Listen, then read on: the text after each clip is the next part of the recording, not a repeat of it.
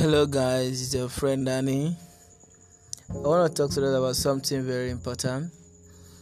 You know, as a living being, we have to be grateful to God for everything He has done for us. Imagine waking up in the morning, you're filled with energy and strength to go about your daily activities.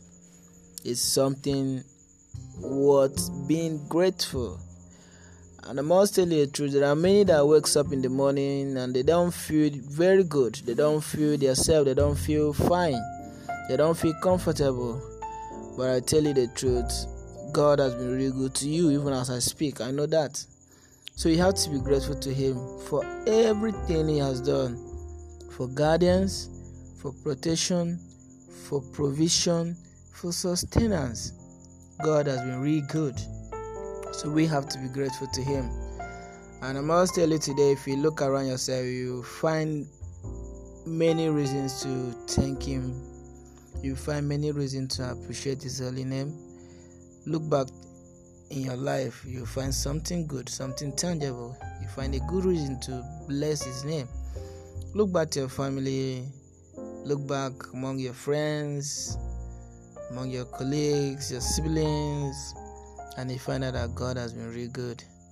So I must urge you to be grateful to Him every day of your life. The truth is that when when we are grateful to God, He He blesses us more. He makes His provision more than we ever desired. So I must encourage you to be grateful to Him. Anybody who is grateful to God will always have more to enjoy because God will certainly know that this one counts on me. So let me make my provision more for him or her. So it is important that we are grateful to God. It is important to regard him in our life. It is important to make him our number one focus. It's important to make him count in our life. It will make him our top priorities as a living being.